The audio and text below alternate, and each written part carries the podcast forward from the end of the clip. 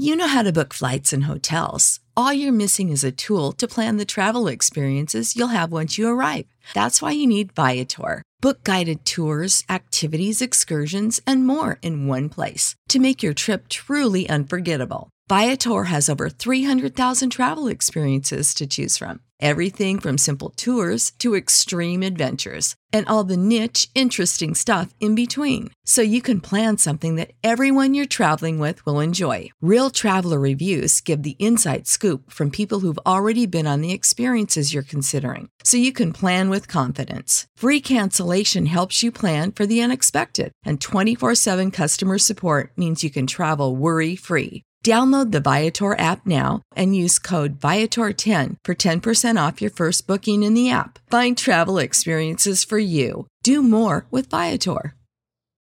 When you need mealtime inspiration, it's worth shopping Kroger, where you'll find over 30,000 mouth-watering choices that excite your inner foodie. And no matter what tasty choice you make, you'll enjoy our everyday low prices, plus extra ways to save, like digital coupons worth over $600 each week. You can also save up to $1 off per gallon at the pump with fuel points. More savings and more inspiring flavors make shopping Kroger worth it every time. Kroger, fresh for everyone. Fuel restrictions apply. The seven chakras, swirling vortices of energy, positioned throughout our body from the base of the spine to the crown of the head. For thousands of years, this ancient wisdom has been passed on from master to disciple. What are the functions of these energy centers? And could these chakras help you unlock your destiny and find your true purpose? Welcome to My Seven Chakras. And now, your host, Aditya Jai Kumar. What's up, Action Tribe? AJ here, host and founder of My Seven Chakras, my7chakras.com, the show where we provide you ancient wisdom for self healing and transformation.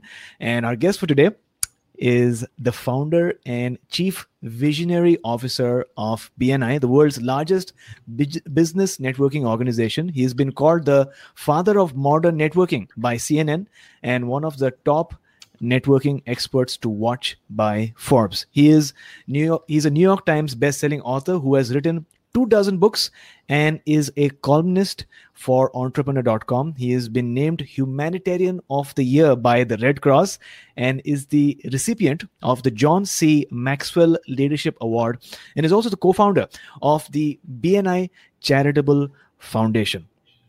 Now, that's not it. He started BNI, and many of you know about the worldwide brand name BNI, but he started that in 1985, 34 years in the making 8,836 chapters till date. And uh, doctor, you can correct me if I'm wrong. Across we're, 73 we're countries. 9,159 uh, 9, now. Wow. so it is growing leaps and bounds. 11 million referrals at least uh, the last time i checked and you you can let me know the accurate figures but quickly growing and a revenue of over 14 billion dollars of business generated through this collective network that for is the members yeah. Yes for the members. So uh, action tribe you are in store you are going to be partaking in a wonderful dialogue a conversation about relationships networking and being a conscious evolved human being. So if you have any questions make sure that you add them in the comments. And action tribe our guest for today is dr ivan misner so doctor are you ready to inspire? I am great aj and please uh, feel free to call me ivan. Okay Thank you. Uh, so, Ivan, we always begin every conversation, every interview with some inspiration. So, what is that one inspirational quote that comes to your mind today, and how do you apply it in your life? So, I, I think for uh, certainly the topic, it, it, kind of depends on what the topic of the of the interview I'm doing is. And, and, for this show, I would say that probably the inspirational quote that I like the most is um, something from Jean Paul Sartre. Um, I read it many, many years ago, and I'm. I, it, this is. Um, it's not exact, but it's pretty close. Um, we all die too soon mm-hmm. or too late, and yet our life is complete at that moment with a line drawn neatly under it, ready mm-hmm. for the summing up. We are our deeds in life and little more. Love that quote because it really is about what we do and how we show up in the world, mm. not about what we say. I think the older I get, the less I believe in words and the more I believe in behaviors. Mm. That that that part was me. Wonderful. Thanks a lot. Thanks a lot for sharing. And I think this is really profound. I mean, we're just beginning our interview today, and yet we're receiving such important wisdom. It's not just about the words that you say, but it's about how you um, implement those words, what actions you take, and yeah. the behavior that you're demonstrating in life. That's what you know sets sets the tone for your life so thanks a lot for sharing that with us and let's start with uh, what inspired you really to write your book who's in your room yeah who's in your room uh, is uh, what inspired me was I, I, met with my co-author and he told me about this concept. Uh, can I share the concept with you? Because that's oh, yeah. that's the beauty of this book. Sure. Imagine you live your entire life mm-hmm. in one room, and that one room has one door, mm-hmm. and that one door is an enter only door, so that when people come into your room or into your life, they're there forever. Mm-hmm. You can never get them out. Now, luckily, this is a metaphor, but if it were true, AJ, would you be more selective about the people that you let into your life? Oh, 100%. That's what everybody always says. So, yeah. my question is then, why aren't we? Why aren't we more selective about who we let into our lives? And I would argue that it's more than a metaphor. Mm. Uh, what I'd like you to do, if you're listening to this podcast, and AJ, what I'd like you to do is to think of somebody that you've gotten out of your life. Mm. They're no longer in your life they were at one time, but they were toxic. They were difficult. You didn't get along with them, and you were able to get them out of your life. Now, I'm not going to make you say who that is, mm. AJ, mm. but do you have somebody in your head? I do. And so, if you're listening to this, I want you to think of somebody mm. that you have in your mind that was toxic and you got them out of your life. I have people all the time say to me, Look, I can get them out of my life. It's no big deal. So, this room concept, I don't get it. Right. Well, here's the deal if you if they're still in your head, they're still in your room. Mm. If you can remember the things they did, what was so frustrating about them, what they did that was toxic, mm-hmm. then you're thinking about them. And if you're thinking about them, they're still in your room because your room begins on one temple and mm. ends on the other temple of your head it, it is your mind. Your room is your mind, and it's everything right. that happens to you, all the experiences that you have. We interviewed Dr. Daniel Amen for the book, who's a, a neuroscientist and psychiatrist, and he said uh, uh, the relationships that you've had throughout your life, those people, their fingerprints are all over your brain, and so the room is your life experiences. And mm. what we say in the book is you've got to get better about who you allow into your room. Well, how do you do that? Well, you do that through a couple of things. First, you got to get good with your values. That's mm-hmm. so critical. If you don't know your values, now I say to people, give me your top seven values. And when I mm-hmm. say that to people, it's like watching a deer in the headlights. They're like, yeah, uh, um, uh, honesty. Oh yeah, okay, okay, great. So that's one value. Give me six more. And right. they him and they haw and they don't know if you don't know your values you don't know who to allow you in who to allow into your room so you have to know your values and so the first thing we do in the book is is talk about how do you come up with your life values because right. you don't have that you can't screen people out mm. the next step is to create what we call it, it, we call it the doorman principle you can okay. call it whatever you want the door person the guard the bouncer whatever but it's your conscious and subconscious mind screening people out of your room mm-hmm. who are trying to get entry into your room or into your life. And that doorman, your conscious and subconscious mind, is screening people based on values, based on your values, and whether mm-hmm. they are congruent with your values or resonant with your values. They don't have to be the same as your values, they just can't be dissonant with your mm. values. And so that's the concept of the book. It's about letting people into your room that have values that are resonant with you and how do you screen them out and and how do you deal with the problem people that you've already let into your room. I think those are some wonderful principles to, you know, just think about and relate to because um you know it can be deceiving the fact that somebody has physically distanced distanced themselves from a group they feel good and they're like okay i'm out of there. But like you've mentioned you're not out of there if you're thinking about them or that incident or that situation again and again. It's as good as you being in the same place which i think is really profound that our brain does not know the difference between something that is happening really and something that we're vividly imagining. So thanks a lot for sharing that. Now the next thing you spoke about values and the importance of sort of writing down uh, those things or experiences or whatever those values are that we hold true. And you've differentiated between two of them you've said write down your current values and then write down your aspirational values as well. So that's right. talk to us about that if you can. Well listen so your, your current values are the values you're living. Uh, okay. if, if someone were to walk behind you mm-hmm. and videotape you okay. throughout the day your behaviors express mm-hmm. your values. Okay.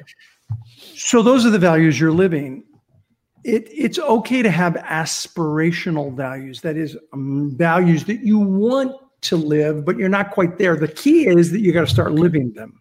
Mm-hmm. So your aspirational values are values that you think are really important, but you you you haven't spent enough time doing, and you need to do that. Let's mm-hmm. say a simple one like family is important to me, but I'm not spending enough time with family. Yeah.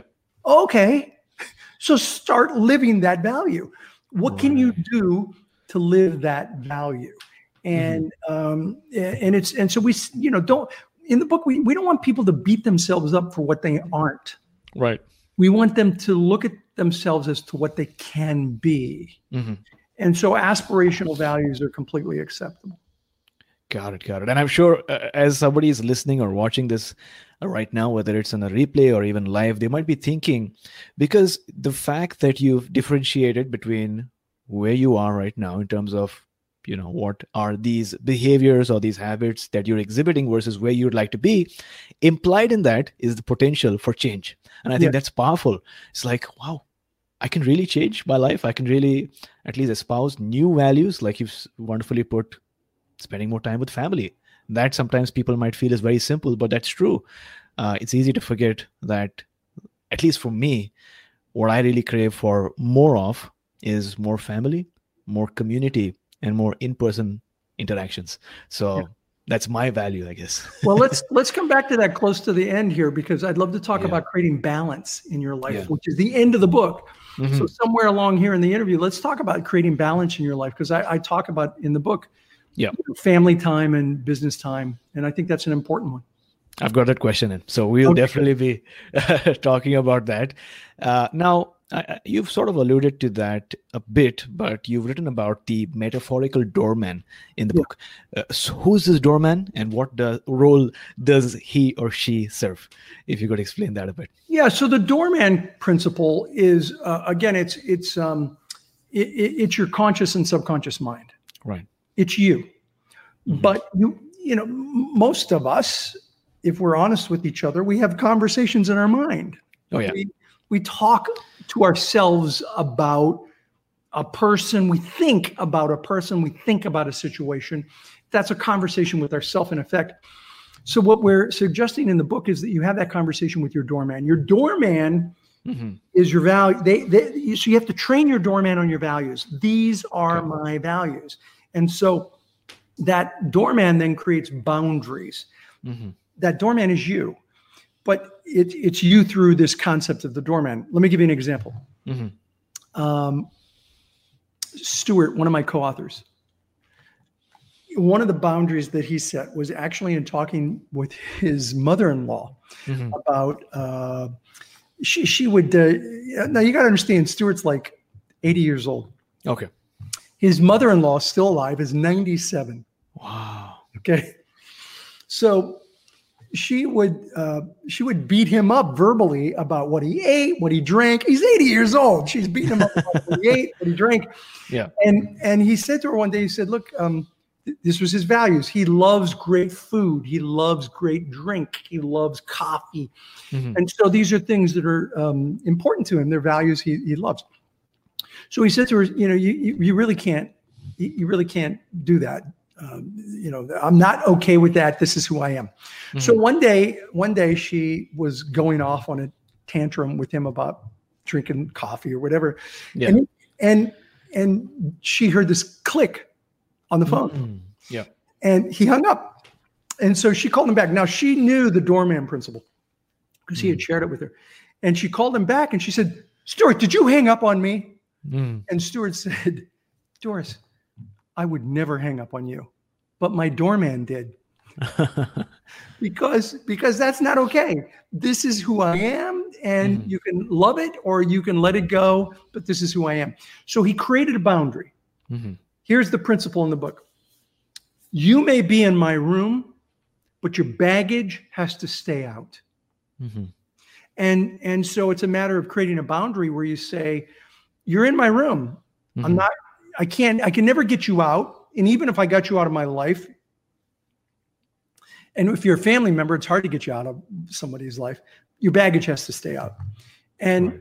and and that's one of the ways you do it. Now, he was a little abrupt Yeah. with her, Yeah. but um, but there are other more tactful ways to do it. Yeah, because one of the questions that I often get from my listeners and people in my community is like, sort of, you've alluded to that, is uh, how do I distance myself from family members, especially since I've grown up with them Yeah. and people that are close to in my community? Yeah. What is the risk of burning the bridges, or do I even have to do that? I hate burning bridges. Uh, you know, I, I run the world's largest business networking organization, BNI. Um, Yeah. I don't, I don't, um, I don't like burning bridges. It's not good for a networker to burn bridges. But there are relationships that I want to distance myself from. So in the book, we talk about two things that really uh, help here: homeopathic doses and benign neglect. Okay. So let's start with benign neglect.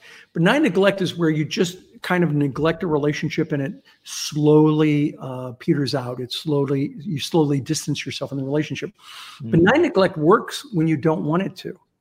We've all had friends in high school or college who were good friends we liked, but over the years you just didn't stay in touch with them, and so Right. through benign neglect, the relationship fizzled uh, out. It it it it, um, dissipated Yeah.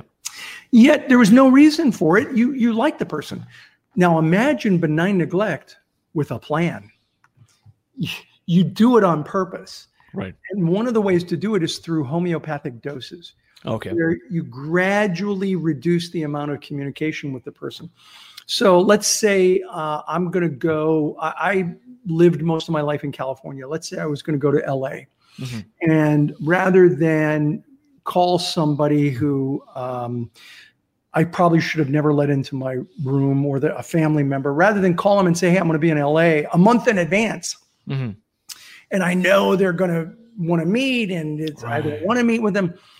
Instead, you email them the day before and you say, "Hey, I'm going to be in LA tomorrow. I'm free between one and 1.30. Do you want to talk? You want to have coffee?" Okay. So you limit homeopathic doses are the minimum dose necessary to uh, uh, resolve the issue or to resolve the, the medical condition. So you do that with an individual. You do homeopathic doses. Heck, they may not even see the email until after you've left. And you Yeah. go, "Oh, I'm sorry. You know, I said that to you before I got there." Uh, and the worst case scenario is you meet them. Hmm. You do 30 minutes homeopathic dose, and you move on to your next appointment.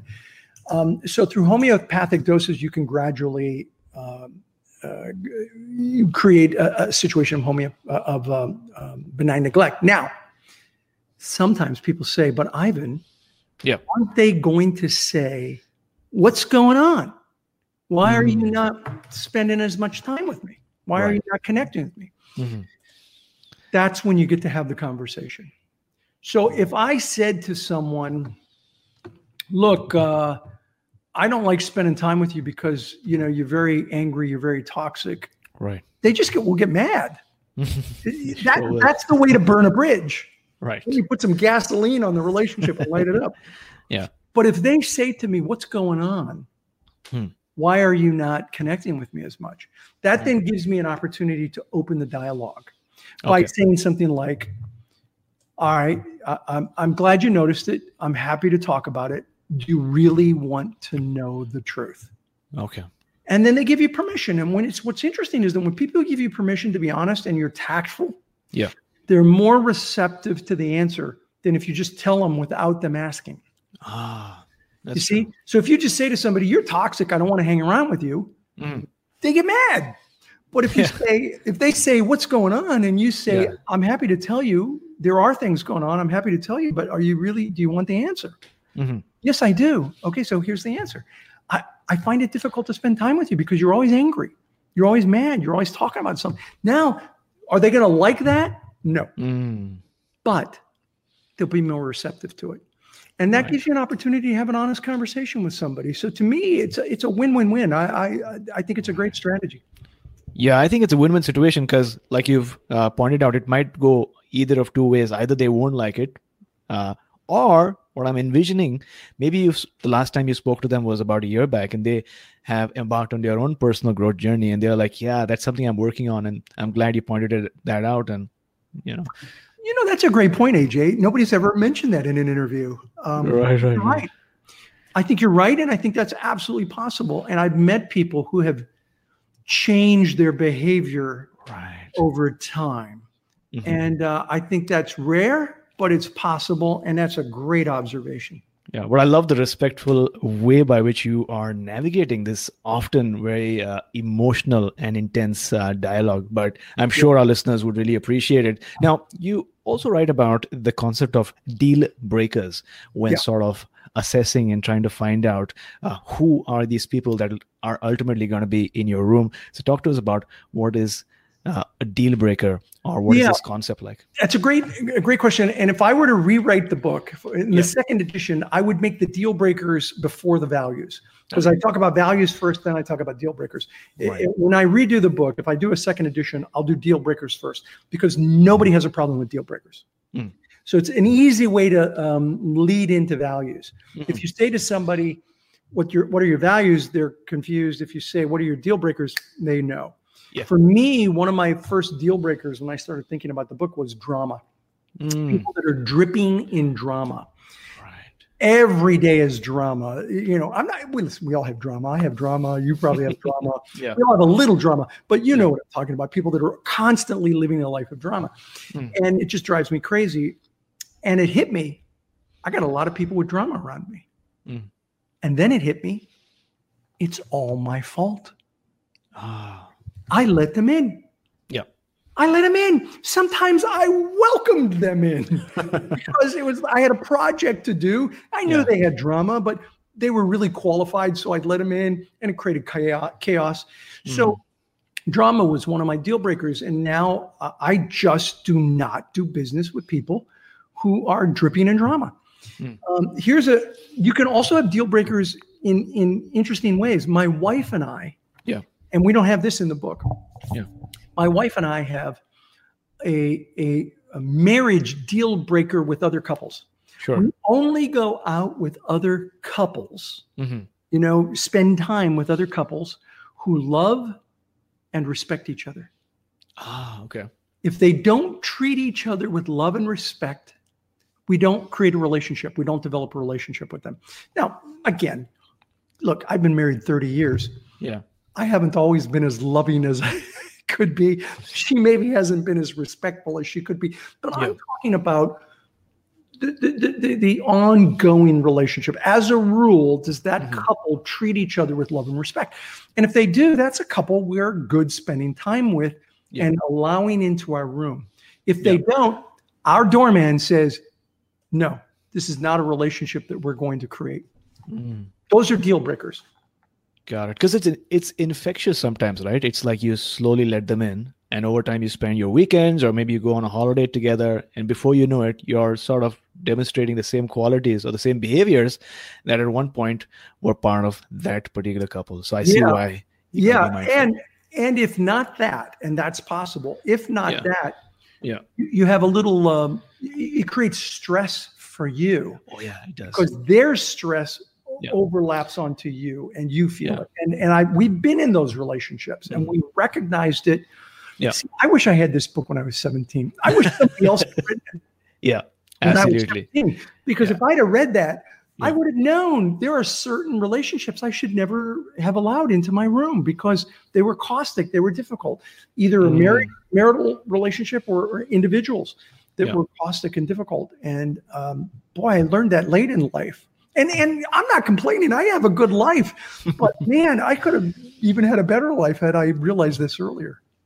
Right, right. And also, I mean, especially, you know, people in my community, a lot of, a lot of them are empaths, which means they've, you know, spent a lot of time working on their energy, uh, changing their habits, uh, developing more empower empowering routines. And in such a scenario, you're more sensitive to the stress inducing behaviors or the anxiety that some people create through Yeah. their actions and so even more so so uh, talk to us about boundaries now because you write about boundaries in your book uh, and a lot of people talk about boundaries but i feel somehow that this topic is not very well understood i want to learn more about it so what are they and why are they important to have So the boundaries are highly dependent on you as an individual. You have to create your own boundaries. And so what do you base those on? You have to base those on your values. So Okay. everything I talk about in the book comes back to the values. If you don't know your values, you don't know your boundaries. mm-hmm. You just you don't know your boundaries. So if um, if one of your one of your uh, boundaries is um, uh, a po- positive relationships, okay and you're dealing with somebody who's always complaining, Mhm. then you got to draw a line in the sand and say that's not okay. That's where the you may be in my room, but your baggage has to stay out.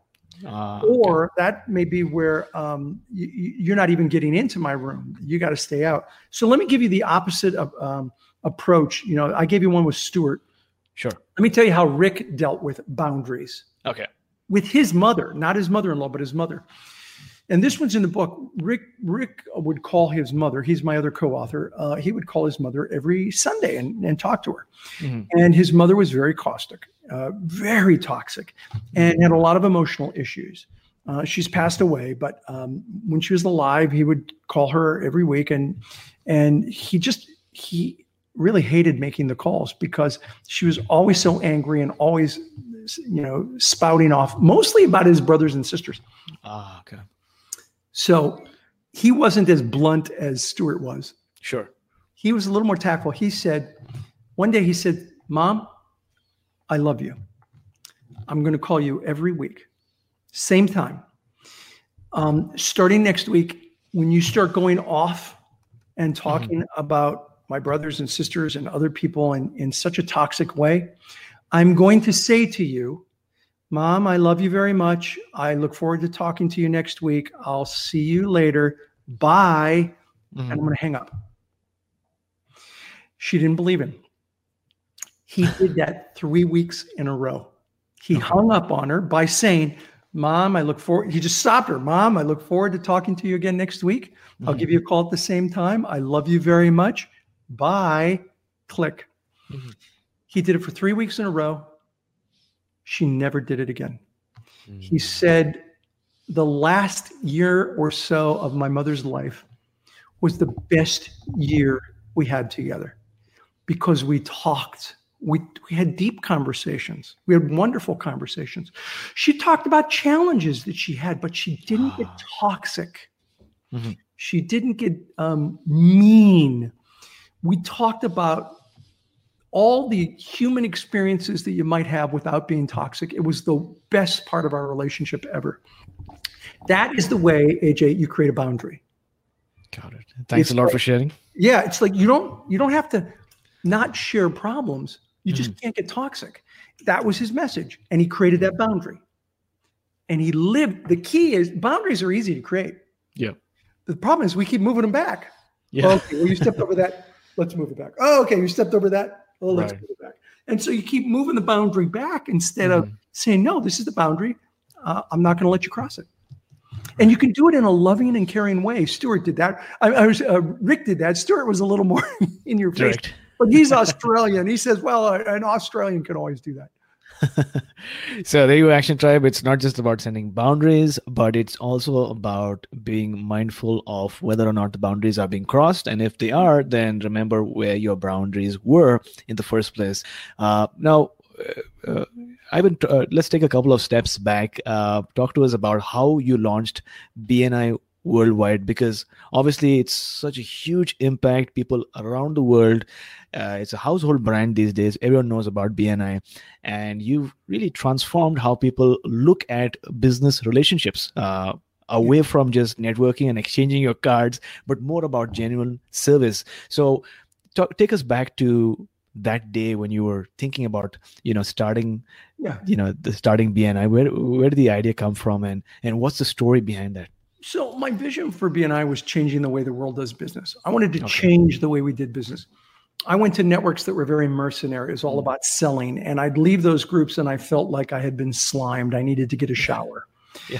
Uh, and then I went to groups that were very social. It was all Yep. about happy hour and hors d'oeuvres, and nobody was doing business. I didn't like either of those. right What I wanted was a group that focused on business was, but wasn't just about selling to you, Mhm. and a group that was relational. And I wanted to merge those together. And the glue that would hold it together is our principal core value of givers gain. Mhm. That if I help you, you'll help me. We'll all do better as a result of it. And that's the way you change the way the world does business. And um, I, I started with one chapter. And honestly, AJ, I didn't plan on having 9,160 chapters in 70 countries. I just wanted one chapter for me to do business with friends and associates. And Mm. people came to me and said, This is awesome. Would you help me open up my own group? Would you help me open up my own group? And I just started opening up chapters. At the end of the first year, yeah it hit me uh, between Christmas and New Year's every year. And I, I recommend your listeners do something similar. Mhm. Take some period of time every year and and assess where you're at compared to where you wanted to be Mhm. and and set your goals for where you want to go. You can't hit a target you're not aiming at. Mhm. And so you got to aim at targets. And that year I was like, what what just happened? This was this wasn't what I expected. And it hit me that we don't teach this in colleges and universities. right And the BNI um, is a way of teaching people how to build their business through referrals. And that's when I created the plan Yeah. to scale BNI. And um, and 35 years later, we have over 9,000 chapters. Wonderful, wonderful. And I myself did an MBA. I studied at the University of British Columbia uh, here in Vancouver. And uh, if there was one thing I would like more of, they did a great job as far as uh, teaching people how to network and build relationships. But I think that topic is something that you cannot get enough of. And like you've mentioned, going away from just uh, networking and thinking the person who you're meeting is going to be your client versus thinking about relationships and giving, giving, giving, Yeah. which um, which is different. Yeah, networking is more about farming than it is about hunting. Ah, It's about cultivating relationships with people.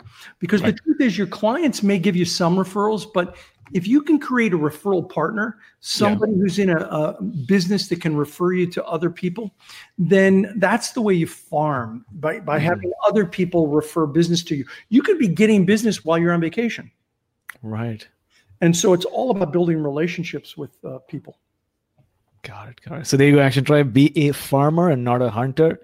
Be more strategic about your relationships and realize that uh, you know the more you give, there's always this sense of reciprocity. Yeah. People want to give now, back to you. sometimes, AJ, sometimes people say, yeah, but I give and give and give, and, and, and somebody's not giving back to me.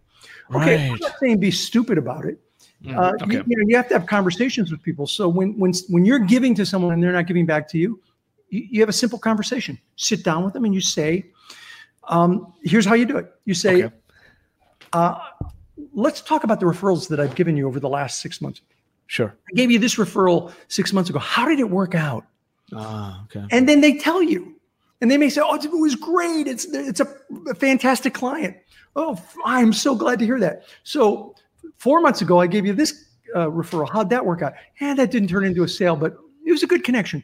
Okay, so three months ago, I gave you this. How did that work out? Oh yeah, great client. So you get them to open up about how those referrals worked out. Sure. And if they worked out well, if Mhm. any of them worked out well, that then gives that opens the door for you to say, I am so glad those referrals worked out for you. That was what I had hoped that they would Yeah. help you. What would help me is if you could um, think about how to reciprocate and give me referrals. So maybe we could talk a little bit now about uh, how you can listen, you know, open up your reticular activating system to hear um, people who might need referrals from me. If you've given somebody referrals like that, they'll pay Yeah. attention to that conversation. But if you sit down with them and say, "You haven't given me any referrals, you need to do better," again, they get reactive. Hmm. Uh, and and so I'm not saying don't ask for referrals. Right. I'm saying build a relationship so that if you've given referrals to people, you can say, I've given you these referrals. I'm glad they've worked out. Could you Mhm. now reciprocate in a very tactful way, like I described? And it'll work. It works. I know it works. I've done it. It works. Got it. So there you go, Action Tribe. I mean, I'm not sure you understand the advice that is being shared right now is worth millions of dollars, lots of money, and you will it'll you'll, it'll save you a lot of time and energy as well. We've got so many, you know, uh, yoga therapists, Reiki healers, uh, different types of small business owners, and they are going to really thrive on this advice. And I love the fact that you uh, engage in dialogue in a very respectful way. Now, I didn't know about this particular tactic, but the way that you did it uh, allows for the other person to really realize how much value they've received from your support, but then also engage or at least think about reciprocating with some leads. Sometimes some we're leads. just all busy, right? We're so You know? busy. Yeah. and we're not thinking. And, and then all of a sudden, somebody tells you how much business they've given you, and you're Yeah. sitting there thinking, "Oh, wait a minute! I haven't given this person anything. I, I really need to think about them." Yeah, and I love, I love your clientele. Uh, I, I don't think you know this. My my wife is a qigong master. And Wow. she's very uh, much into holistic healing and um, and energy healing. Wow, that's amazing. I mean, I love Qigong myself. And especially these days, I'm getting more and more into Ayur- Ayurveda and uh, deeper philosophical aspects of yoga, which I find uh, pretty intriguing.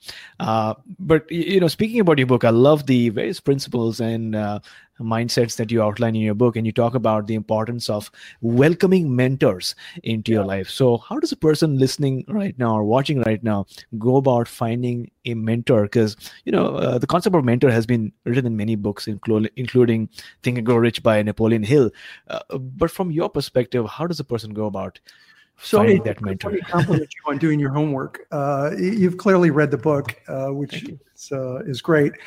Um, look, I'm a believer in mentors. Um, I- I've had many mentors throughout my life. Uh, Sometimes they're mentors who I've called a mentor. Sometimes it's somebody that just has given me one bit of advice Right. that made a massive difference in my life, and I call them. They, they mentored me on something that made a difference. Okay. Sometimes they're formal, sometimes they're not. Okay. I'll tell you what, what a lot of people don't think about. Mhm. And I would urge your listeners to think about this is that sometimes you can have a virtual mentor. Ah. Okay. Today, more than ever, you know, when I was a young man, a virtual mentor was in a book. Yes. I had to read a book. Yeah. And they were my virtual mentor. And I Okay. had many virtual mentors, one of which, uh, Michael Gerber, who wrote the book, The E Myth, Yes. about the entrepreneurial myth, Mhm. he was my virtual mentor. When I read the E Myth, I sat down and I did what he said to do in that book, and that's the way I scaled Okay. BNI was Okay. by doing the things that he talked about. And one day I was talking on a radio interview about, and the, the interviewer said, "Well, you, you know, tell me, uh what's a business book you read that helped you build BNI?" And I said, "Well, the E Myth and uh, Michael Gerber, and he did this, and he says this, and work on your business, not in your business." And you know what was amazing, AJ? Yeah. Was a couple days later I got a phone call Wow. and it was Michael Gerber. and he said, I heard your interview. Thank you so much for recommending my book. And um, we got together Mm. later. And he spent a a few days up at my lake house in, in Big Bear when I lived in California. And, and I became really good friends with Michael. And so I tell you that story because sometimes, not all the time, but sometimes a virtual mentor can become a real life mentor. You can meet them and create a, a real relationship. I have many virtual mentors that did not become Sure. real relationships, but I have some Hmm. that real, real personal face-to-face relationships.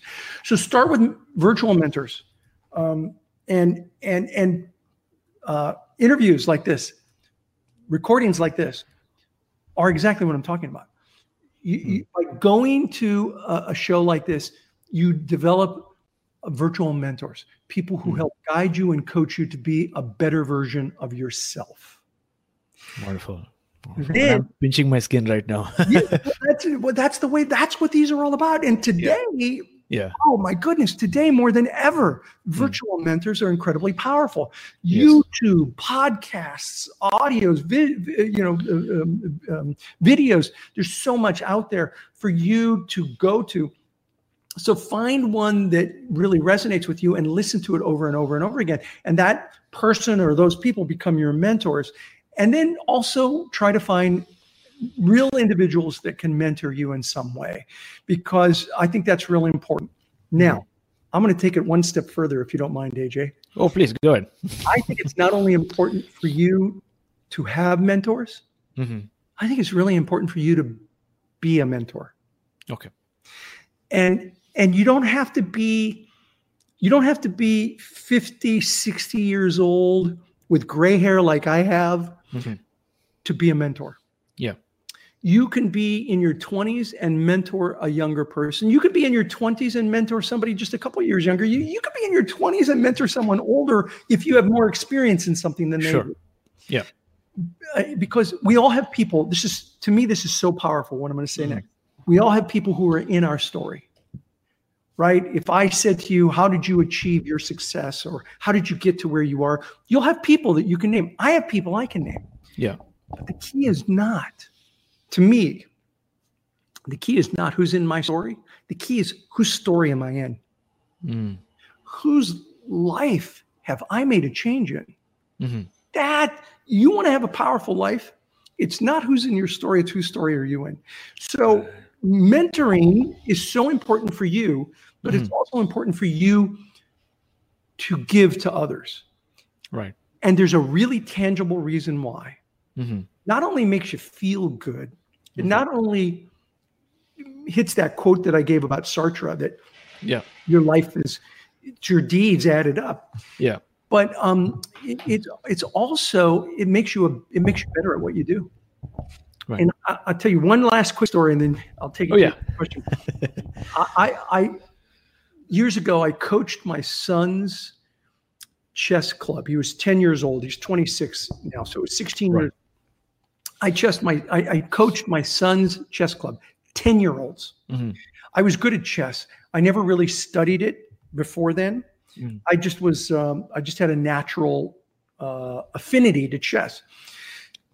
But when I had to coach 10 year olds, mm.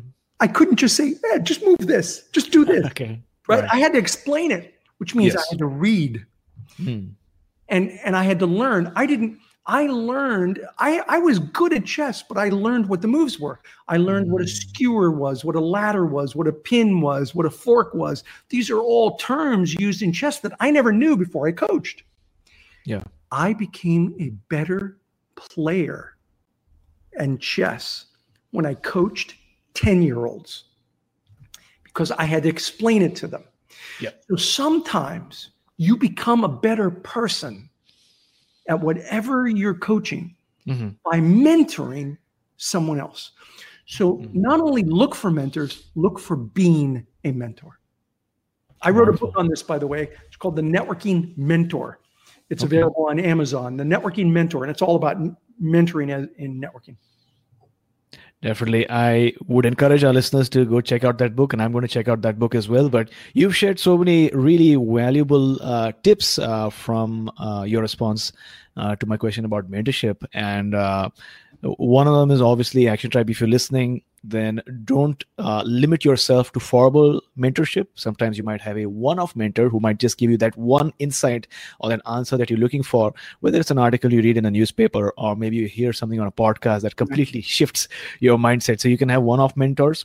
The other thing is, uh, online mentors virtual mentors so don't be limited to just physical presence uh, because it's you know the world is extremely connected nowadays. And if you just give a shout out to the right mentors who at the right time listens to your podcast episode just like we're finding out that connection can be established.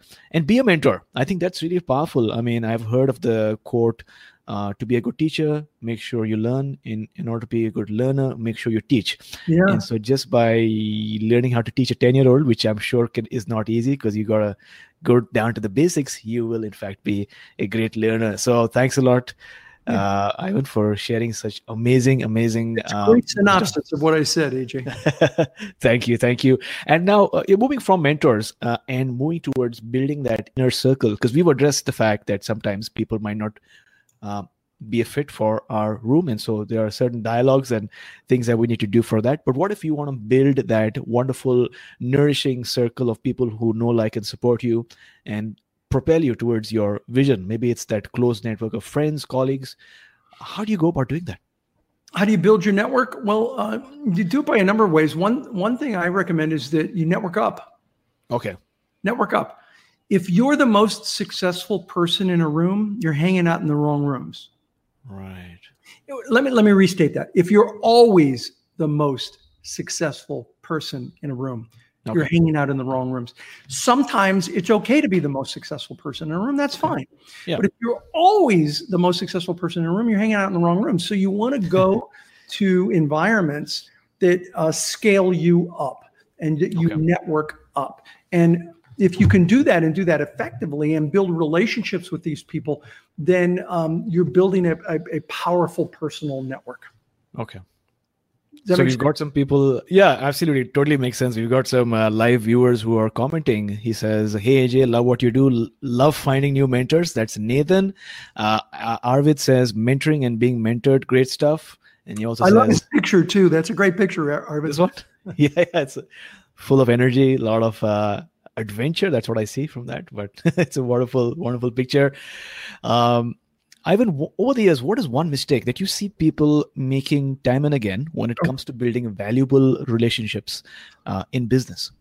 Well, I, the biggest mistake in business, and, and if I if I don't hit your exact question, tell me. But sure. the biggest mistake I see in business is people um, they, they, need to do six things a thousand times mm. instead of a thousand things six times. Okay. The number one mistake I see in business is that people have to understand that if you want to be successful in business, you have to do six things a thousand times, mm-hmm. not a thousand things six times. People are constantly chasing bright, shiny objects. Mm-hmm. And, and you mentioned relationships. And so they're constantly bouncing around from person to person rather than going deep and building some relationships. If your network is a mile wide and an inch deep, it'll never be powerful. Okay your network needs to be both wide and in places deep. Okay. So that you have some relationships that go deep. Okay. And and that means you know and, and by the way it doesn't it doesn't have to be six. It can be five, it can be sure. seven. The idea is it's a handful of things and you do it over and over and over again. That's okay. the secret to building a successful business, in my opinion. Okay, so go deep. Don't just go wide. Don't just yeah. have these surface level conversations with uh, people that you meet.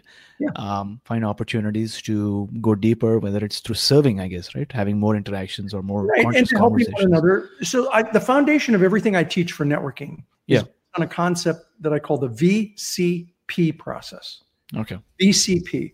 It it stands for visibility, pro, uh, visibility, credibility, profitability. Mm-hmm. First, you have to be visible in the community. People have to know who you are. Yeah. You have to know what you do. Then you move to credibility, where people know who you are, they know what you do, and they know you're good at it. Mm-hmm. And then and only then can you get to profitability, where people know who you are, they know you're good at it, and they're willing to pass you referrals on an ongoing reciprocal basis. Yeah. And so uh, it's all that's all about building relationships, my friend. Mm-hmm. That, that's what that's all about. Because if if you if you say to somebody somebody, if you know, if I'm you and I say, "Hey, AJ, it's great meeting you. Let's yeah. do business." Right. You, have jumped over visibility. You've jumped over ah. credibility. You're trying to get right to profitability. Um, mm-hmm. I call that in one of my books. I call that premature solicitation, which you don't want to say fast three times. That'll get you in trouble. I mean, it's it's a funny thing. I mean, you mentioned that I I, I remember VCP, and I still remember when I came to Vancouver. Uh, it's about five years back, and was a new city well I, I'm, I consider myself an introvert. I'm not really good at you know building connections or reaching out to people who i potentially don't know. And i had read an article and your i think it was your article or somebody was explaining about vcp and now it's like a whole circle. I'm speaking to the person who came up with this concept. That was mine. Vcp i trademarked that baby. Yes yes yes yes yes. So action tribe visibility credibility profitability. If you go into that meetup or that or that group, ensure that you're visible. Over a period of time, you'll build some credibility, and then only then you can speak about having that uh, business dialogue, which I think is, is is priceless. So thanks a lot for sharing that with us. And Ivan, on the other hand, I mean, I'm going to turn it around now. People that are excellent relationship builders and those that everyone want in their room in addition to adhering to the vcp principle are there any other things that they do differently when it comes to building relationships? So i think the, the quickest way to get to credibility okay. to profitability is to find ways to help people. Okay. What happens particularly in networking is that we use networking as a face-to-face cold calling opportunity. Yeah. Uh, and and that doesn't work. I, I I did a convention a number of years ago in London, and I had 900 people there. Okay. I keynote speaker. Um, there was it was a lot of open networking, and I asked the audience that day. I don't know why I did it, but I asked the audience, "How many of you are here today hoping to, you know, maybe possibly sell something?" Mm-hmm. AJ, 900 people raised their hands.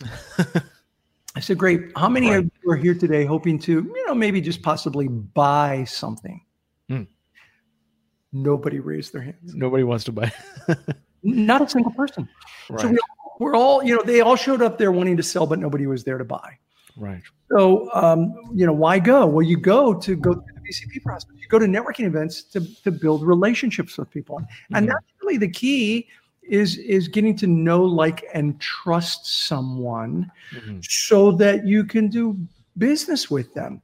And this is the thing that we don't teach in colleges mm-hmm. and universities. We don't teach this at all. So what happens is people get desperate. Mm-hmm.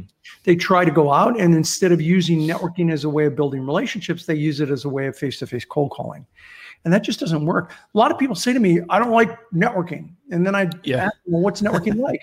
And they describe it to me. I'm like, "That's not networking. That's face-to-face cold calling. Networking yeah. about building relationships." Well, I like yeah. that. Well, then do that. That's that's what you have to do.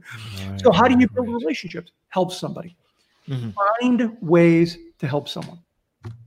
So, you meet, let's say you meet somebody for the first time, you're at a business event. I've, I've got lots of questions. I've written books on, they have chapters on it. What questions do you ask? Yeah. You know, the usual suspects. Tell me about what you do. What do you love about what you do? What's your target market? All these questions. Yeah. But the last question I recommend. Not the first. Never do this as the first.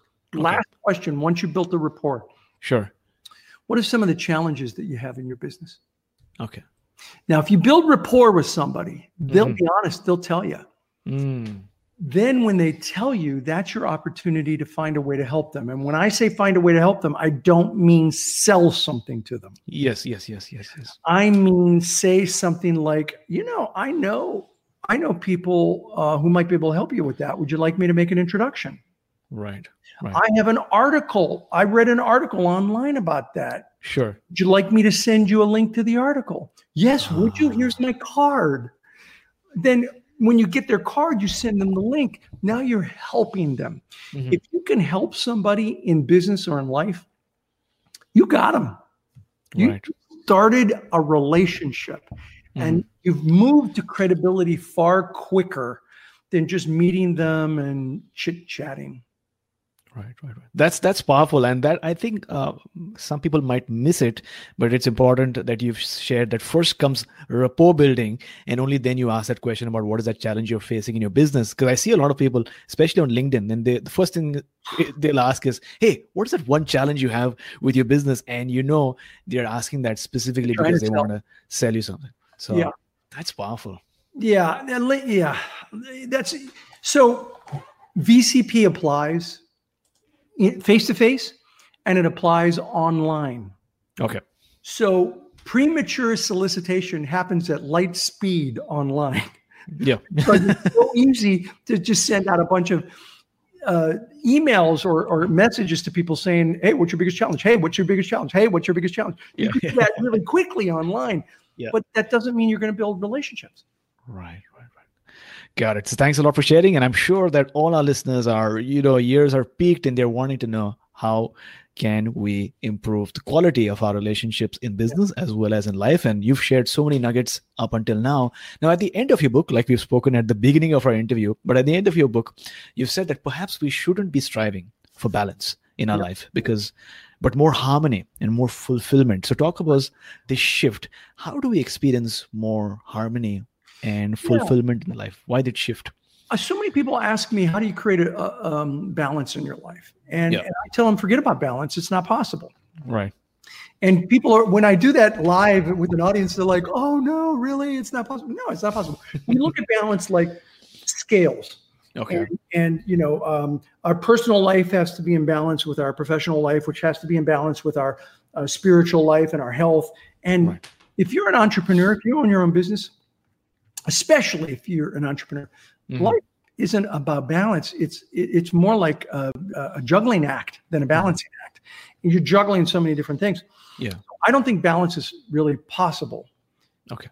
But I do believe, as you said, that harmony is mm. possible. And this is more than semantics.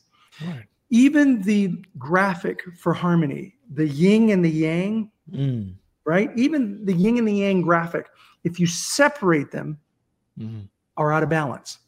Right. They are. So individually, they're out of balance, but yeah. together it creates a life of harmony. And so what I talk about in the book is, is don't worry about balance so much. Worry about creating a life of harmony. And you can create a life of harmony. And I talk about many techniques in the book mm-hmm. on how to create a life of harmony. Do you want two or three? Yeah, please go ahead. Okay. So here's the here's one of the most important ones. Okay. It's deceivingly simple. Okay. It's three words be here now. Wherever you are, be fully present. Now, that sounds really easy. It's harder to do in real life. So don't be at work beating yourself up for not spending time with the family last night. And don't be at home thinking about that project that you have at work. Mm-hmm. Wherever you are, be fully present to that moment.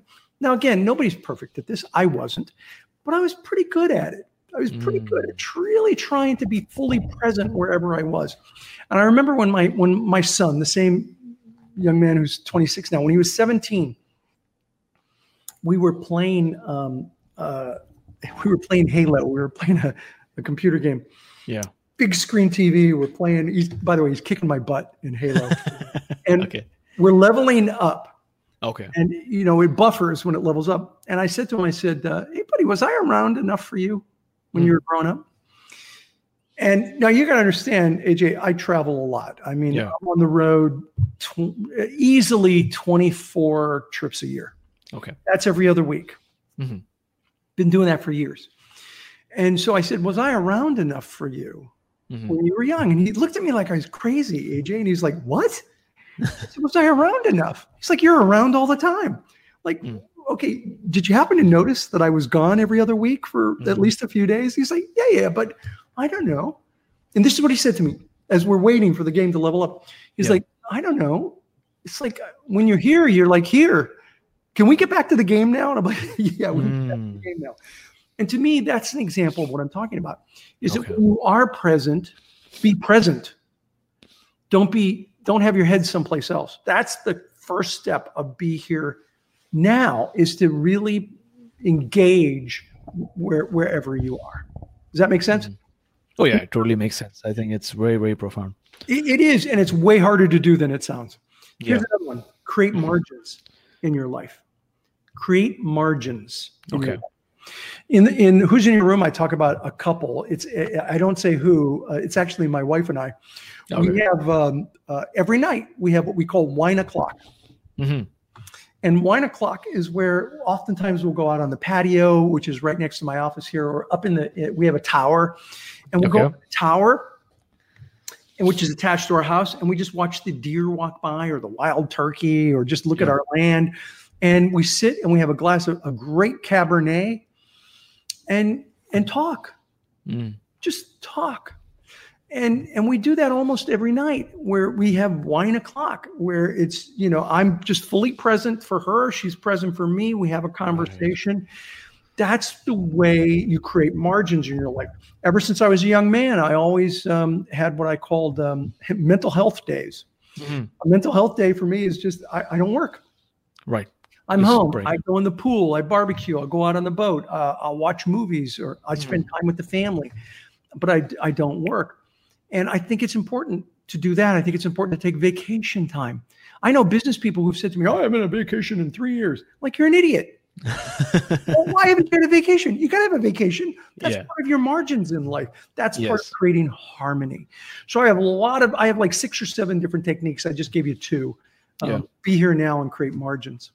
Yeah. So there you go, Action Tribe. I think it's really powerful to be able to have this wisdom uh, and knowing that harmony is always accessible for us, whether we're having our own version of wine o'clock or whether we're you know by the way you might want to trademark that uh, or maybe you're going for that vacation or whether you're just uh, having some mindful moments with your friends and family because when you take that break and when you come back to your business you're going to be much more creative much yeah. more driven and much more really motivated and energized and it also helps if your wife is a qigong master it, right? it doesn't hurt does it awesome. Well, thanks a lot for sharing that, Ivan. Uh, based on the advice that you've shared so far, what is that one action step that you like to recommend for our listeners? Well, um, g- g- give me some context. One action step uh, in in what situation? Uh, so let's say you know we have folks who want to build more conscious nurturing relationships with people in their lives okay. and from the standpoint of building a nurturing uh, network or a inner circle what is that one action step that they can take today so you know the the old expression it's not what you know it's who you know yes i don't think it's either hmm.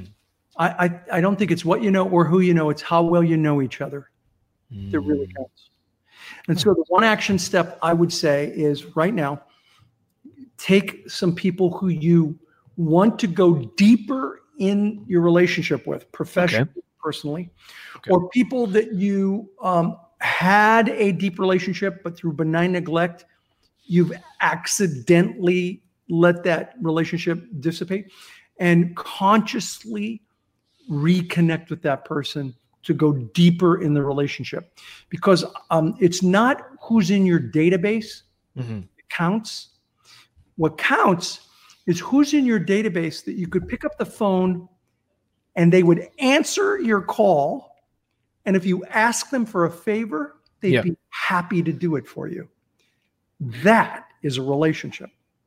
And that's what you want to do so that's that's some that's a great vision to work towards. I know i need to do a lot of work but thanks to your advice i'm to be taking some action steps right away. Now action tribe to access the show notes for this episode visit my7chakras.com forward slash 350 my7chakras.com forward slash 350 and if you're listening to this podcast especially on your iphone then make sure that you hit subscribe because that will ensure that you don't miss out on the new episodes that we have in store for you. Hit the subscribe button so that you stay in the know. A mentor is someone who sees more talent and ability within you than you see in yourself and helps bring it out of you. Now, this is a profound quote by Bob Proctor. Action Tribe, the quote is simple yet profound. Oftentimes in life, we get so caught in our thoughts and emotions that we fail to notice our own gifts and abilities. It really helps to get some feedback from another vantage point so that we get to know more about ourselves, both the good and the bad, uh, the principle has been written in numerous books in the past, but it's true, like Bob Proctor mentioned, a mentor really helps bring out the best in you. So, Ivan, if you could talk about a time when you faced a difficulty or maybe a challenge or something that you weren't expecting, how did you come out of that situation? And then, uh, basically, what steps did you take to sort of uh, overcome it? Oh, I mean, uh, how long's the show? Uh, I've got so many that I've had over over my lifetime. I think one of the most serious challenges I had uh, was probably about eight years ago, and okay. um, one of the things I did to get through that challenge was I read a, a really good book uh, called "Crucial Conversations." Okay, and it's about uh, dealing with uh, communicating with people when the stakes are high. Okay, and um, uh, I had a, a, problem in my company, and the problem was in many ways my own making. Mm-hmm. Uh, you know, I, I, didn't deliver what I thought I would be able to deliver, and so I had to throw myself on the sword and apologize and make it right. And that book really helped with that. It helped a lot. Mm-hmm. Crucial conversation that gave me the context to be able to tell people, mm-hmm. I screwed up. We can right. fix this. And this is what I have in mind to fix it. And let's work together to make it happen. It was a, it was very helpful uh, for me. The, the story is a long story, but that's the, the the quick version of it. Got it. So thanks a lot for sharing. I mean, I think that's one of the hardest things to do is not is not just make a mistake, which I think everyone makes, but to be upfront and honest about the mistake that was made, yeah. uh, but also have a plan of action to address that, which I think is profound. All right. So let me add one thing to it because sure, sure. one big step that I left out of it. Yeah. It, it's a concept I call talk talk till they drop. Okay. And that's where I let them talk Okay. Until they got tired of complaining. Mm-hmm. So I said, Tell me every complaint you have. Okay. Don't leave anything out. And I wrote them all on flip charts. Mm-hmm. And it, this was a group of, of uh, uh, BNI franchisees. And I wallpapered the room. Okay. With all their complaints. Okay. And it took two hours. Mm. Two hours until they finally got so tired they were done. Okay. By then, they were receptive mm. to my ideas. Had I just sat down and said, okay, I got this, we can fix this, this is what I'm going to do, mm-hmm. they, they would have had nothing to do with it because they were mm. so mad at me. They had right. to voice their, their anxiety, their anger. Mm-hmm. I let them do it for two hours. I let, and and I didn't argue with them. I just wrote it down. Right. Even if I disagreed, I was just like, "Shut up, write it down." to myself, I'm saying, "Shut up, write it down." Yeah. At the end of two hours, they were so tired they were willing to listen. I had an idea. Yeah. They were receptive to the idea, and we came up with a solution together. And um, and and crucial conversations didn't completely give me that, but they gave me the way uh, to help create the dialogue to have that. Got it. So, I mean, there, this is some great advice for people who might be in a not just an entrepreneur, but also who might be in a customer service role or yeah. might be a sales person who has an irate customer. Um, and so, I think the difference that you made was that you did not just jump to conclusions and propose the solution, but you allowed them to express themselves and express their emotions. And just in doing so, and not uh, you know uh, interrupting them, you allowed them a sense of relief. Yeah. And I think that's powerful. And that is some really, really good advice right there. Uh, thanks and, a lot for sharing. And just it's painful and difficult. Mm. it's yeah, it's I can imagine it's not easy, right? no, not easy. But that's a powerful idea, just to uh, you know call your clients in a room and, and, and allow them to write and, and put it on the wall. That's that's something fascinating. Thanks for sharing. Yeah. Uh, Action Tribe, I hope you're enjoying today's session. We still have our last round to go, but I have a message for you. Visualization is powerful. It's been said for thousands of years, and science is now proving that it's actually true. Our mind doesn't know the difference between something that is real in front of you and something that you vividly hold in your imagination. So, if we feed our mind the images and visuals of our success, then the path to success becomes more streamlined and in flow. So, make sure that you have images that remind you of how it would feel once you achieve your goals. And especially when, it, when we're talking about goals that relate to our relationships, which are probably the most important goals that one can aspire to. Because as Epictetus reminded us 2000 years back, we all carry the seeds of greatness within us, but we need an image as a point of focus in order that they may sprout. So think about that for a minute. And we have arrived at the last round, which is called the wisdom round. So, Ivan, what is the best piece of advice that you have ever received? So, uh, there's so many great bits of advice, but I'm going to give you a, a, advice from somebody who uh, I didn't necessarily know really well, but they gave me okay. one nugget. Okay. That really was powerful. Uh, I was talking to the person about the fact that the the the the decisions I make uh, impact people in mm-hmm. their lives, and he said to me, "Ivan, don't worry about making mistakes. Okay, you will." Mm what you have to be cognizant of is how quickly you fix it and taking responsibility for it. And if you take responsibility and you fix the mistake quickly, don't worry about making mistakes because it's inevitable. And that was a great bit of advice and helped me in many ways over the years. If you could turn back time and spend one hour with someone who is uh, currently living or dead, who would it be? Uh, it would be Gandhi. Okay. Yeah, no question about it. He was an amazing man. Got it. And what is that one thing you do in the morning or in the evening before you sleep that has increased the quality of your life? So, for decades now, every morning after I exercise, mm-hmm. I have a steam shower. Okay. Every house I've ever owned either had it or I installed it. Okay. And I meditate in the steam.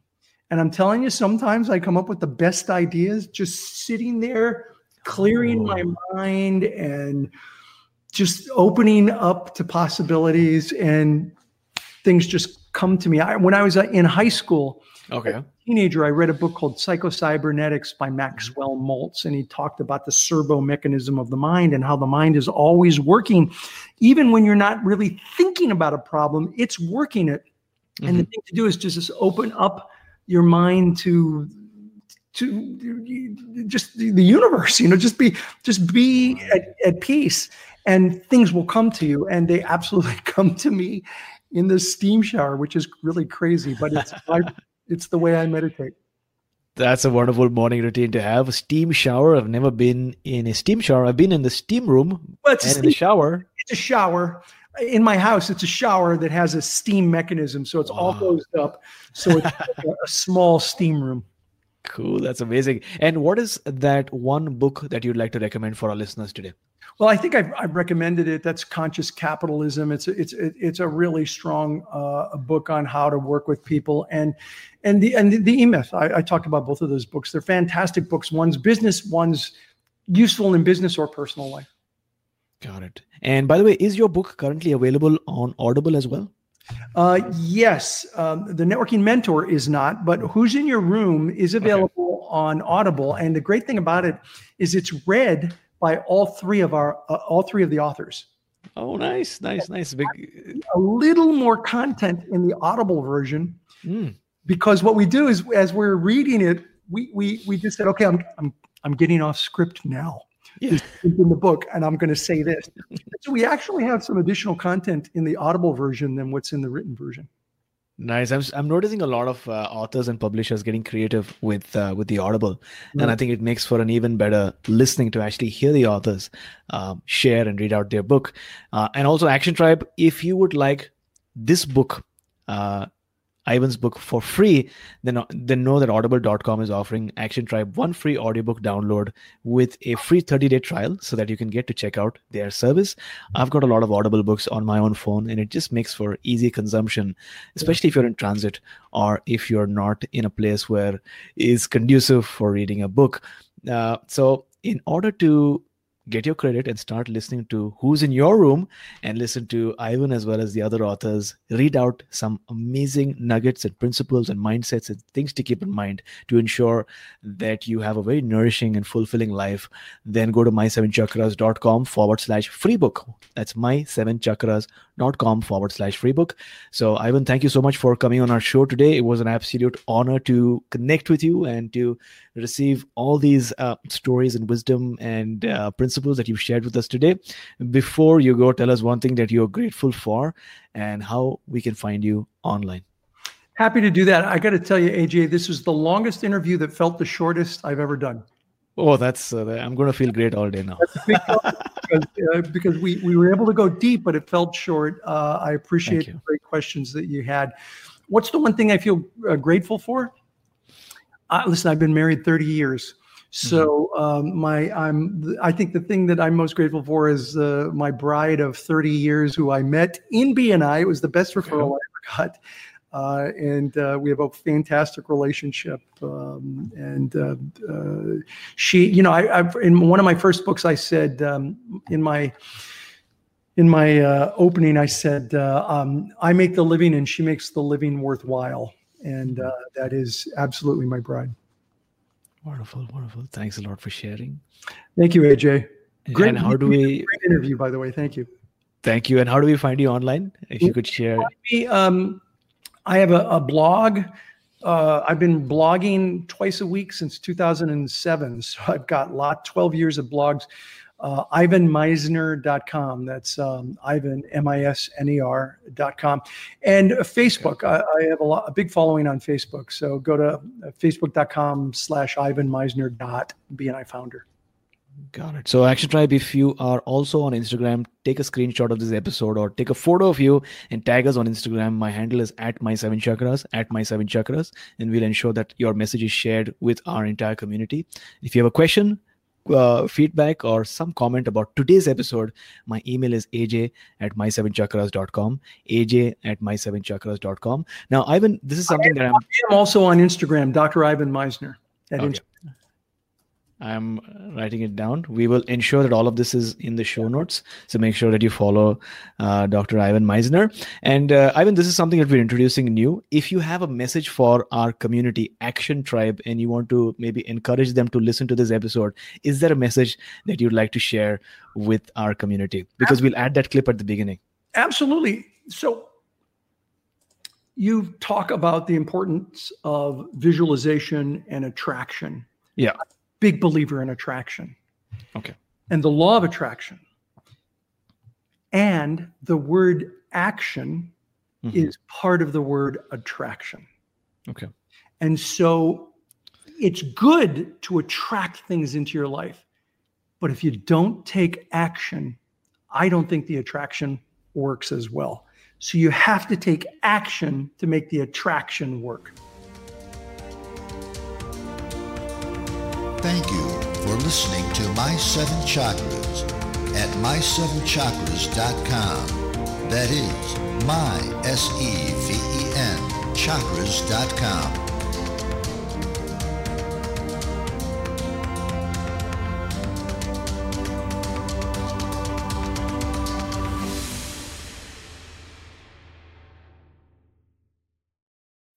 When you need mealtime inspiration, it's worth shopping Kroger, where you'll find over 30,000 mouthwatering choices that excite your inner foodie. And no matter what tasty choice you make, you'll enjoy our everyday low prices, plus extra ways to save, like digital coupons worth over $600 each week. You can also save up to $1 off per gallon at the pump with fuel points. More savings and more inspiring flavors make shopping Kroger worth it every time. Kroger, fresh for everyone. Fuel restrictions apply.